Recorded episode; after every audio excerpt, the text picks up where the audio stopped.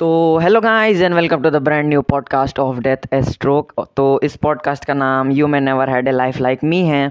तो मैं वही डेथ ए स्ट्रोक हूँ हाँ एनिमे कट्स वाला। तो अब तुम लोग सोच रहे होगे कि मैंने एनिमे कट्स के अलावा अब एक दूसरा पॉडकास्ट क्यों बनाया? तो एनिमे कट्स में मैं सिर्फ़ एनिमेशन या मांगा या फिर एनिमे के बारे में ही बात करता था। तो मुझे उन सबसे हट के कुछ अलग करने का मन किया तो इसीलिए मैंने इस पॉडकास्ट की शुरुआत की है।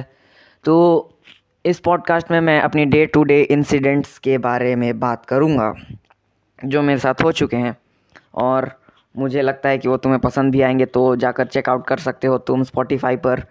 तो अभी जाकर सुनो यार वेट क्या कर रहे हो? Thank you